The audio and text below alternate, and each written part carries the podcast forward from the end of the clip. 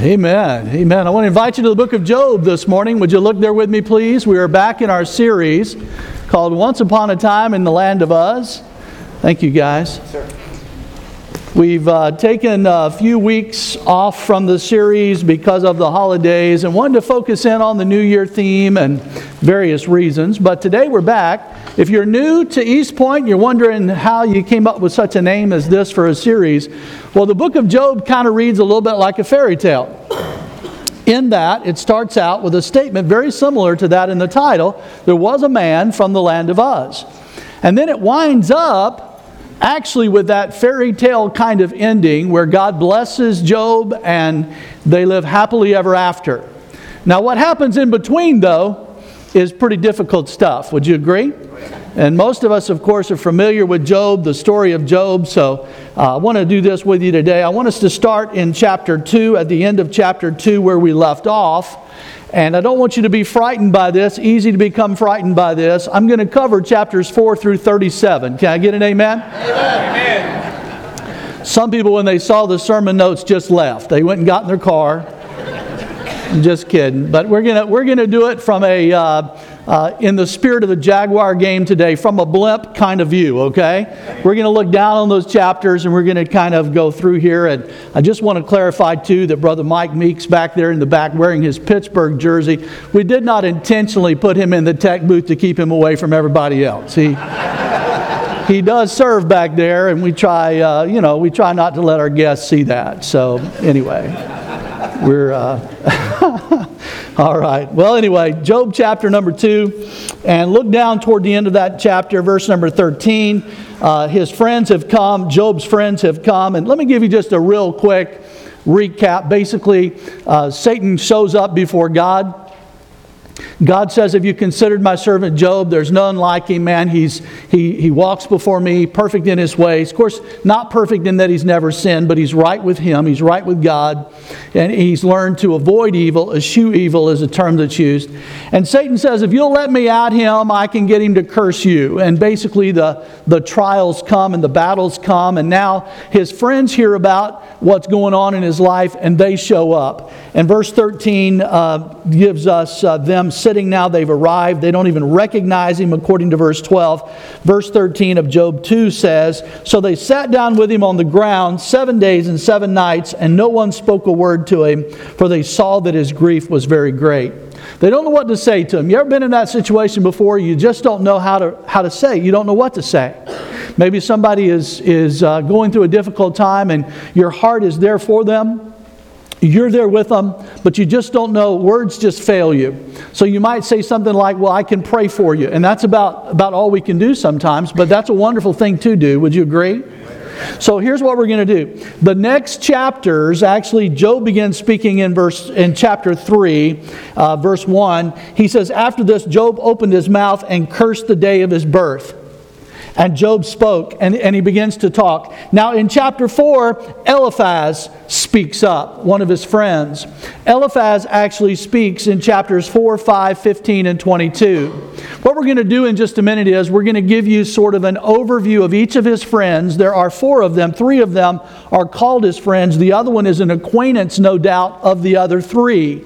He's the younger of them, waits until the end to speak, but man, he never shuts up. Uh, if you, you read this book, he just keeps on going on. And, and uh, don't be making any applications to that to your pastor. But anyway, um, so we're going to look at that. But but uh, it's I've called this sermon a developing dialogue, and it's kind of a play on terms in that there is this dialogue that goes on between Job and his friends, but it's developing Job. It's part of the development that God uses in his life, and and and we're going to use as an illustration today the old film cameras. You know, uh, digital cameras have have pretty much revolutionized uh, the the field of photography. They're everywhere. They're on our phones, they're on toll booths, uh, they're, uh, they're at intersections. I read about one man who drove through the intersection and, and the light flashed, and, and he was very upset because he was doing the speed limit, couldn't figure out why in the world he would be getting a ticket for speeding. So he turned around, came back through a little bit slower, flashed again. He couldn't believe it. He said, Well, there's obviously a malfunction. I'm not speeding. Turned around a third time, came through at a snail's pace, flashed again. Week later, he got three tickets in the mail. He was upset, man. Opened them up found out they were all for not having a seatbelt on. so, anyway, uh, photography has changed. There are still a few professionals, and some even in our church, that like to use the old film cameras. Now, you take the old film, and the development of that film is an interesting process, isn't it? From a negative in a very dark room, you produce a picture by soaking the paper into a chemical and developing the picture. Well, Christ uses things in our life, God uses things in our life, and many times, listen, it's the negative times or it is the dark times in our life, and He makes us more into the image of Christ. And this is what we find happening in these chapters in Job's life. What's amazing to me, and I'm going to jump into this, I'm going to get a little ahead of myself. His friends don't get it, they miss it. And I hope that you will not be like his friends in that you miss it. So let's take a look at them for just a minute. Here, here's what I'm going to do. I've mentioned Eliphaz to you already. We're going to, we're to mention these four guys, and we're going to talk about a key verse in their section and get a little better understanding of who they are and what they, what they think like and what they're trying to do to help Job, okay? So uh, that's not the meat of the message, that's introduction, okay? So, so don't start writing everything down in the blanks because they won't be there for you. So we'll, uh, we'll go back through that. Eliphaz the Temanite. Job 4 and verse 8 is the key verse for him, at least I think it is. Even as I have seen, those who plow iniquity and sow trouble reap the same, he said. So that's, that's Eliphaz's philosophy. And, and basically, he's saying to Job, hey man, you're deserving what you're getting. If you're going to sow iniquity, you're going to reap the same, and it's going to come back on you. Bildad the Shuhite, uh, chapters 8, 18, and 25, he speaks. If you go through the book of Job, you'll find him talking in all those chapters. Uh, Job 8, verse 6. If you were pure and upright, surely now he would awake for you and prosper your rightful dwelling place. Now, can I share something with you? This is, uh, this is an important thing to, to understand.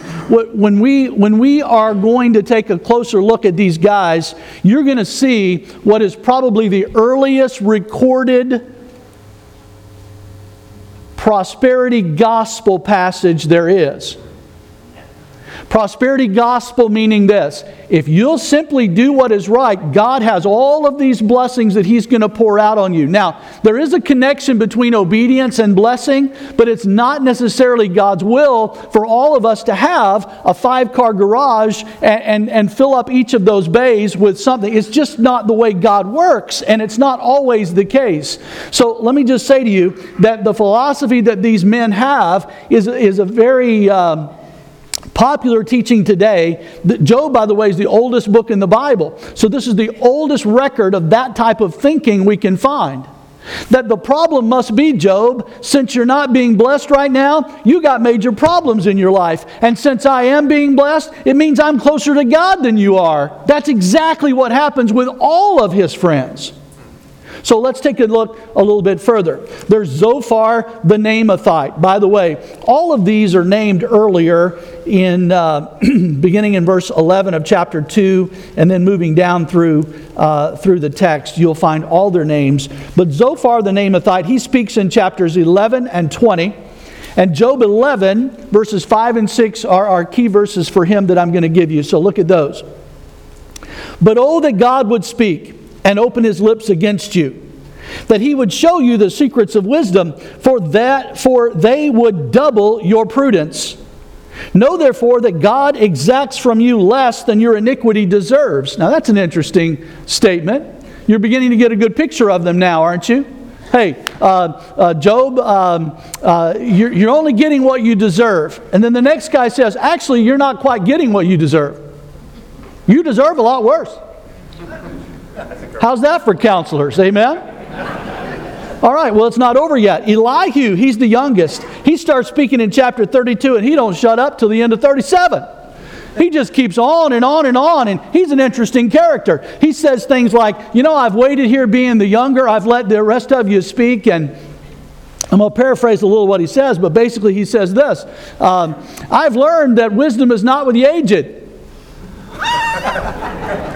And then he makes this statement. This is my favorite. I've chosen it as the, uh, as the, the key verse for uh, Elihu the younger, Job 36 and verse 2. Bear with me a little, and I will show you that there are yet words to speak on God's behalf.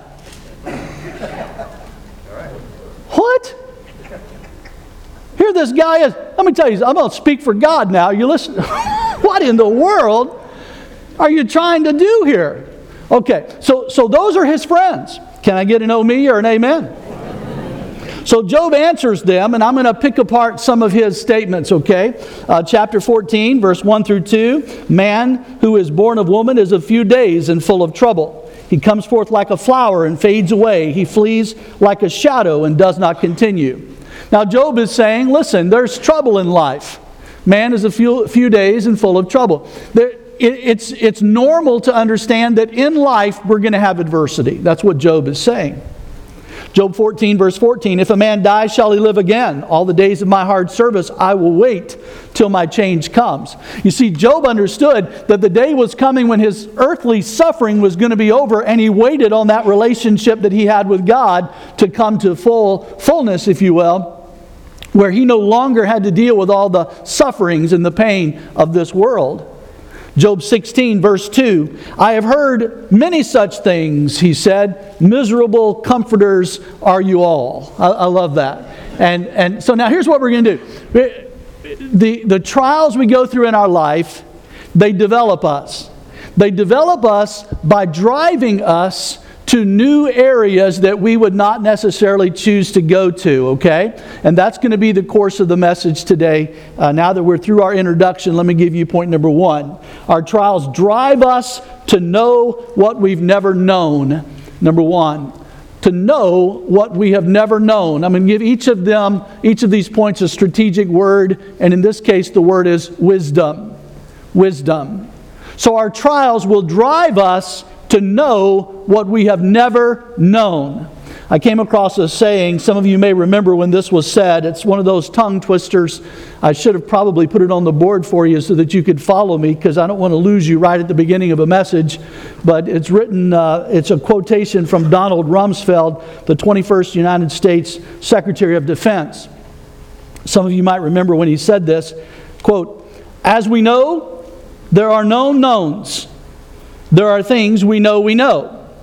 We also know there are none unknowns. That is to say, we know there are some things we do not know. But then there are unknown unknowns, the ones we don't know, we don't know. End quote. Can I share something with you? One of the very first steps in developing wisdom is to know you don't know everything. Now, I know that comes as a shock to some of us, but the truth of the matter is we don't know everything. Is there something that we've missed? Is there something else that we need to understand? Could it be that the only one who really knows all things is God? Could that be? Amen. Yes. yes. And indeed it is. Only God is omniscient. Only God knows everything. But these counselors, listen to me, these friends, they are speaking as though they know all things. As a matter of fact, uh, Job in uh, chapter 12, beginning in verse 1, then Job answered and said, No doubt you are the people, and wisdom will die with you. But I have understanding as well as you. I am not inferior to you. Indeed, who does not know such things as these? So he said, Listen, I'm hearing what you're saying. What you're saying is true. I understand that. But, but surely wisdom is going to die with you guys. You're the only one that has this, this uh, wisdom. And in reality, you're lacking. You're missing some stuff here, guys. That's what he's trying to get across to them. They're very self sufficient and self righteous. They truly believed that because they were not suffering, they must have been more right with God than Job. It's interesting that they made a connection on the blessings of God come with obedience And the chastening of the Lord comes with disobedience, but there are at least four things they did not consider. And let me give them to you because these play an important role. Do we know that we do not know these things? Number one in that list would have to be the devil's attack. Not one of them. You can read all those chapters. I have. Not one of them. Chapters 4 through 37. Not one of his friends said, You know something, Job? Maybe what we're dealing with here is spiritual warfare. And do you know that is exactly what they were dealing with? Yeah. The book opens up with that. The devil says, Let me at him. I've seen this numerous times. Numerous times in churches, numerous times in people's lives. I've seen it over and over and over again where somebody fails to make the connection between something that is happening and spiritual attack or Satan's attack. We don't make that connection. God, help us to understand that sometimes the devil has just gotten involved. One of the ways we need to determine what we decide to do in times like that is to simply ask a, a question, such as if I were to act on what it is that I think I, I need to do here, this information that I have, who is going to be more pleased, God or Satan? And in reality, if Satan comes up the winner, you better not do that. I mean, that's not a good idea to please Satan more than you try to please God. Am I right? So think with me for a moment what the role of the devil might be when chaos begins to occur. We, we need to get there. We need to understand that's a sign of spiritual maturity. And they left it out. Not one of them said it. And then the more obvious ones, nobody said, you know what? Maybe God is just developing you through adversity. Maybe this is a test. They didn't say that. They said, You're not getting what you really deserve. You've got sin in your life and you need to get rid of that sin. And they were honed in and focused in. Somebody had done something wrong, and that somebody's name was Job. They never even asked about God growing him. They weren't thinking that way. Is God at work doing something in you? And then they never brought up the, the third thing, which was God's glory. Could it be that what God is doing is trying to get glory out of the way you handle this matter? Could it be that God's glory is at stake? Could it be that He is allowing things to happen just because He deserves praise and wants praise and can get praise out of this? They never mentioned it. Not one time. In all of their dialogue with Job, they never mentioned it. And then, last of all, they never brought up the subject of the fact that we live in a depraved world that we live in a world that is riddled with sin. Job brings it up uh, time and time again. Job chapter 7 in verse number 1. is there not a time of hard service for man on earth? Are not his days also like the days of a hired man, like a servant who earnestly desires the shade, and like a hired man who eagerly waits for his wages? Job said, Is this not part of it? We read earlier where he said that man is, is a few days and full of trouble. It's part of it. Adversity is part of it. And isn't this consistent with what he said to his wife when his wife looked at him in chapter 2 and said, Why don't you just curse God and die? In Job 2, verse 10, but he said to her, You speak as one of the foolish women speaks. Shall we indeed accept good from God, and shall we not accept adversity? Do we not understand that in a depraved world, in a sinful world, that we're going to have troubles and difficulties because we are in a sin, sin riddled world? This is not a redeemed world, it is an unredeemed world. And because of that, we have disease. And because of that, we have heartache. Because of that, we have sin and we have temptation. Those things have caused us a lot of trouble, but they're a normal part of life. So our trials will drive us to know what we've never known. Number two on the list, if you want to write it in, our trials will drive us to grow like we've never grown.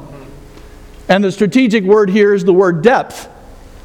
That God is increasing our depth, our growth. God wants to grow us. if you are uh, enrolled in school, uh, somewhere you have chosen to sign up for some classes so that you can increase your understanding of things. we, uh, excuse me, we um, uh, periodically try to uh, better ourselves by doing that. Maybe you're on, maybe you go to school online or, or down at one of the universities close by, and you've decided to sign up for something. Here's what tends to happen in our life, though. Say you're past that point. Say you, say you are, are at a point in your life where you're not seeking further education. And, and all of a sudden now, God comes along and, and He tries to grow you. He wants to grow you. And, and I find this to be interesting that maybe we would say something like this, maybe not audibly, but in our hearts we're thinking it, and maybe it sounds like this before God I didn't sign up for this. Can I get an aha? Uh-huh? I didn't sign up for this. Job could have said that. All of his friends could have, could have said to him, Hey man, you got some problems. Job could have said, Wait a minute, I didn't sign up for this. So I ask you this question concerning God and his relationship to you and concerning Job. Did God come to Job and ask Job what Job thought before God decided to grow him? Does God need to come to you and get your permission? I say to you, the answer is obviously no, and nor will he. He will not come to you and ask you, Is it okay if I grow you? Is it okay if I allow some adversity in your life and make you grow? Is it okay? We belong to, listen, if you're saved, you belong to Him. Amen. He can do with you as He pleases. We're the clay in the potter's hands. He can mold us and fashion us. He can cause us to grow in ways we've never grown, and He will not seek our permission to do so. This growth is an interesting growth. Job chapter 10 and verse number 8 your hands have made me and fashioned me in intricate unity, yet you would destroy me. Remember, I pray, that you have made me like clay. You will turn me into dust again? Question You will turn me into dust again? Did you not pour me out like milk and curdle me like cheese, clothe me with skin and flesh, and knit me together with bones and sinews? You have granted me life and favor, and your care has preserved my spirit. You say, What are you saying? I'm saying that sometimes when we go through the difficulties we go through, we learn to pray like we've never prayed before. We grow. We grow in our prayer life. Some people who have been through great difficulties and great trials, they're the people you want to pray for you because they know how to get a hold of God. And in many, many cases, we don't pray until we're in a time of great crisis in our life. We're crisis prayers. We, we go to God when we say, okay, there's no other alternative. I don't know what to do. I think I'll pray. Well, going to God, and we learn this later, going to God on a regular basis and praying is the best way to do it. Amen? Yeah. So you're already caught up on your conversation with God, not just when things are bad, and you go before Him and say, Oh Lord, do you remember me? He remembers you. You've been busy talking with him. So, prayer is one of the areas. Prayer is a good uh, meter, if you will, to, to determine our growth. You spend a lot of time with God in prayer, or you spend very little time with God in prayer. Yeah. And then there is this idea of brokenness. This is another way that God develops us and, and causes us to grow. Job 17 in verse number 1 My spirit is broken, my days are extinguished, the grave is ready for me. Job said. My spirit is broken. Now, I will say this to you you can go throughout the Bible and you can find people who God used in great ways, and many of them, many of them, suffered extreme brokenness before God could use them. So if you're at a place in your life and you're saying, you know, God is making me to grow in ways I've never grown before, it's because He wants to use you. He wants to do something with you, and brokenness is a part of it. It's a part of it. Mark chapter 14 and verse number 3, we have that familiar story of, of the woman who comes before Jesus and he's in Simon the leper's house. Let me read it to you, verse 3. And being in Bethany at the house of Simon the leper, he sat at the table. A woman came having an alabaster flask, very costly oil of spikenard. Then she brought the flask and poured it on his head. Of course, many of you know the story. Some people had a problem with this, and, and, and uh, the, the fragrance began to fill the air, and you've heard that uh, elaborated on and spoken of uh, sometime later. Mary, uh, the uh, uh, sister of Lazarus, and, and Martha would do the same, and she would pour out uh, fragrant oil on Jesus, but at this time, it's probably Mary Magdalene that is doing this. At least we think that's who this is. And, and so, what we're finding in the story is this in order for that perfume, in order for that ointment to be used, and the fragrance to be enjoyed by all, and adoration to be shown toward Jesus, hear me out the alabaster container had to have been broken to do it. It will never be used again in the way it was used previously. It was given to Jesus. And I say to you, ladies and gentlemen, if you're going through a brokenness, maybe God is growing you like you've never grown. Does God do these things in His church? Does he cause a church to know things they've never known, to grow in areas they've never grown? I say to you, yes, that what he does in individuals, he will do in his church. Another area in which he was growing was his attitude. Can we grow some in our attitude? When we develop the right attitude with God, we have the right attitude with others. I find this interesting. Job chapter 16, if you have your Bibles with you, Job 16, I'll begin read, reading in verse 1. Then Job answered and said, I have heard many such things. Miserable comforters are you all. Shall words of wind have an end? Now, there's a little sarcasm involved in all of this, and you, uh, if you happen to be a sarcastic person by nature, maybe you enjoy the book of Job, I don't know, but he's taking a little shot every now and then. Uh, or what provokes you that you answer? I also could speak as you do. Verse 4. This is a very good portion of this I want you to see, okay? Tremendous. Verses 4 and 5. I also could speak as you do. If your soul were in my soul's place, I could heap up words against you and shake my head at you. But I would strengthen you with my mouth, and the comfort of my lips would relieve your grief. Wow. Is that not the spirit we need to develop? Is that not the spirit? Job said, let me put it in modern day English for you, ladies and gentlemen. Job said, you know what? If I, uh, if I were in your case and you were in my case, if the, if the tables were turned, then I would seek to encourage you. You're not encouraging me. You're depressing me and discouraging me, and, and you praying down God's wrath even greater on me that I don't I haven't yet got what I deserve. He said, I would seek to encourage you. Are you an encourager? I hope that you are. What is encouragement? The act of inspiring others with renewed courage, with renewed spirit, or hope.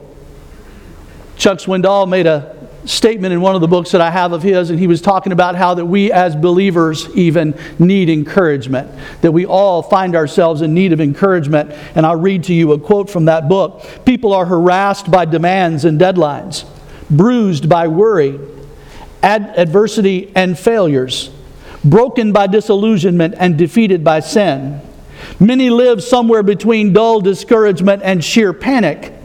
Many Christians give off this, I've got it all together air of confidence, but we struggle, lose our balance, slip and slide, tumble and fall flat on our faces. All of us need encouragement to help us pick up the pieces and go on. Would you agree? Yeah.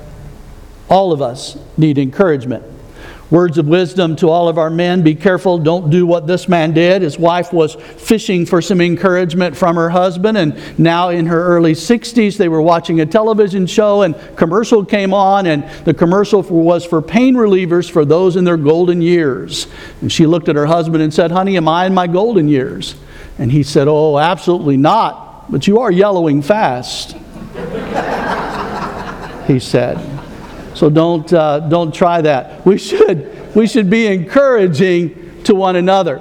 Not only is this the case, our prayer life, the brokenness, our encouragement, but also, let me point this out to you as we grow like we've never grown, we develop disciplines in our life.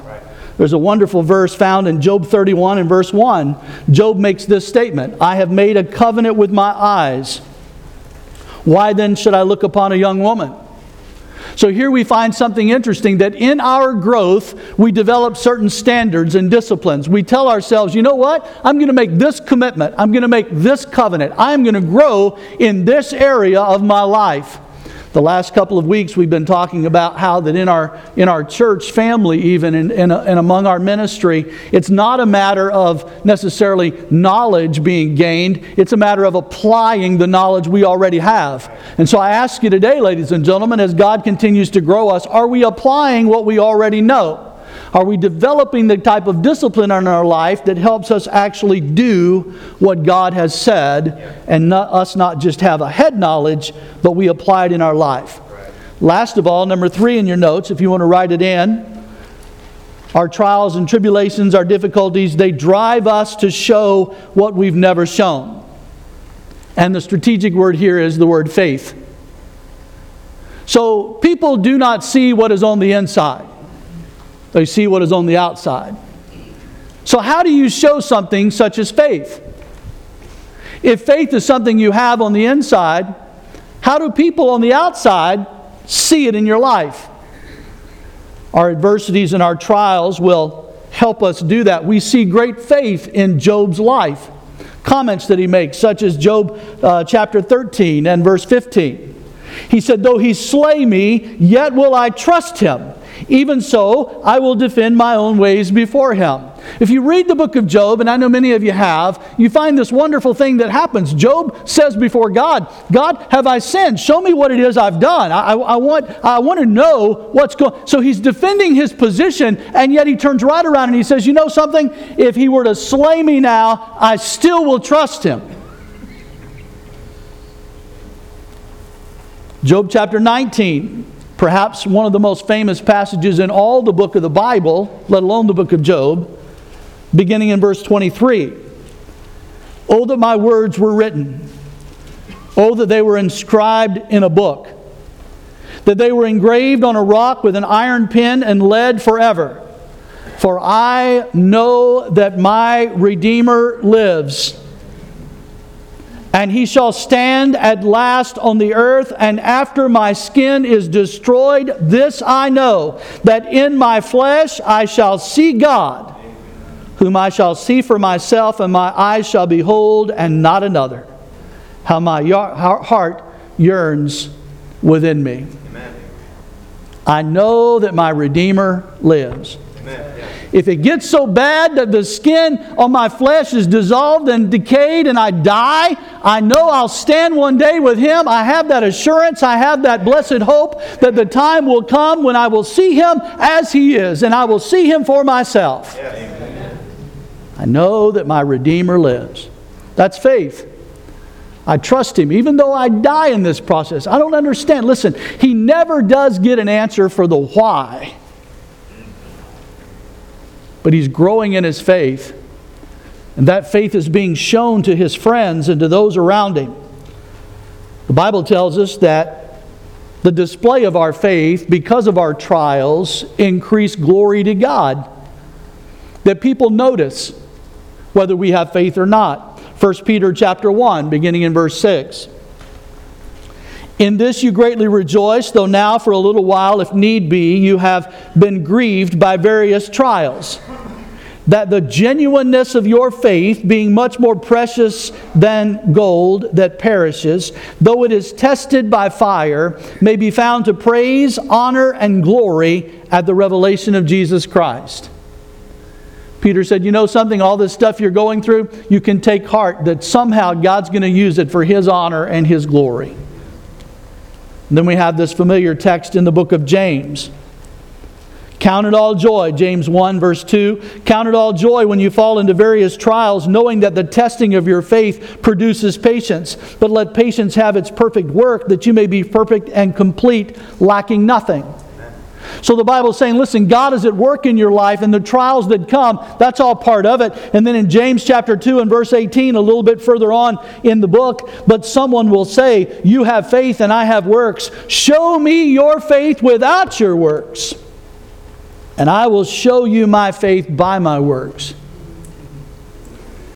The way that we live, whether our light shines or not, whether we live a life of faith, the just shall live by faith. Amen the way you decide things, who you're trusting in, how you respond to things, people will see because our trials will drive us to show what we have never shown. The longer I am in ministry, the more I can recognize people who have gone through great trials in their life. Not all the time, but most of the time, you'll find there's a certain level of maturity in their faith and the way they respond to things and the way they tend to trust the Lord when things get a little rough. And, and, and it's because they have walked with Him in places most people have not walked with Him in. And they have learned that He is dependable. And they have learned that He is gracious. And they have learned that though He does not give understanding in every case, He will give peace and He will accompany you through every storm. So, how is it that we can show what we've never shown? How is it? I'm going to give you three things in closing if you want to fill in the blanks as we go in your study sheet. How do we show our faith? Number one, have confidence in the Lord when we do not know because He knows. Can I get an amen? Amen. Number two, have courage from the Lord as we continue to grow. He does not need your permission, He'll actively seek to help you grow. And then, number three, have consistency toward the Lord, and our faith will show. Consistency toward the Lord, and our faith will show. Would you bow your heads for just a moment, please? While heads are bowed and eyes are closed, we have an invitation time like this to give people an opportunity to think about what God has said to them. And I don't know what it is that He may have mentioned to you. We have tackled a lot of subjects here. We've talked about knowing what we do not know. Have you perhaps been more like Job's friends, where you think you know the things that have happened, but you've not considered other things that God may be doing. Maybe even to the point of spiritual warfare or spiritual attack. And now you've begun to realize wait a minute, maybe the devil has gotten involved in some of this stuff, and I need to recognize this. Or maybe God has been growing you and you've been frustrated and aggravated instead of yielding to Him, you've been resisting Him. And today you realize that what you need to do more than anything is just yield to Him. Or maybe it's a matter of displaying the faith, letting others know and see that you are a person who trusts God even to the point of His slaying you. That your hope is in God, it's not in everybody else and anything else. If you're here today without Christ as your Savior, we want to invite you to come and find out how you can be born again, how you can enter into a relationship with God, how you can have eternal life through Jesus Christ. To have the same kind of hope that Job manifested in that he knew his Redeemer lives and that he will see him. Can you say you have that hope today that heaven is waiting on you? Not because you're a good person, good won't get us there but because you've placed your faith and trust in Christ. We have counselors that would love to take the Word of God and show you how you can be born again. And if you'll make your way forward in just a moment, let us know that that's why you've come. We'd be happy to have one of those counselors talk with you. It'll only take a moment, it'll make the difference through all eternity. So I would ask our counselors to be ready to make their way forward right at the beginning of this time. But then maybe you're already saved. God has dealt with you in other ways. Maybe it has to do with knowing more about God, or at least coming to the place that you understand you don't know all things, and you're okay with that. That God knows, we can trust Him. Maybe there are other things that are happening in your life you just need to talk to the Lord about, or maybe you have a friend. Maybe you just need to catch up on some prayer time or continue that prayer time and you're just praying for your friend. I guess another thing I never really noticed before in this whole book, as these friends were having this dialogue with Job, I, don't see them say, you know what, let's just pray together. I don't see that. Should it not be what we do for one another? Are you an encourager? Have you made that choice? It is a choice, it's a decision. Job said, I would choose to encourage you not discourage. Today, would you make up your mind that that's you? That's what you're going to do. You're going to be that kind of person. I'm going to be an encourager of other people.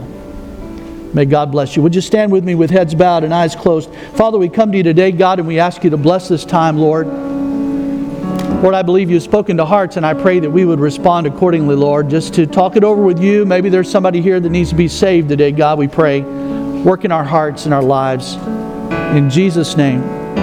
While heads are bowed and eyes are closed, if God has dealt with you and you want to come, you want to pray, we're going to leave you alone at the altar and let you return to your seats whenever you're done, unless you've come for a different reason, maybe to unite with our church or to have somebody talk with you about being saved. So God bless you as you spend this time with Him.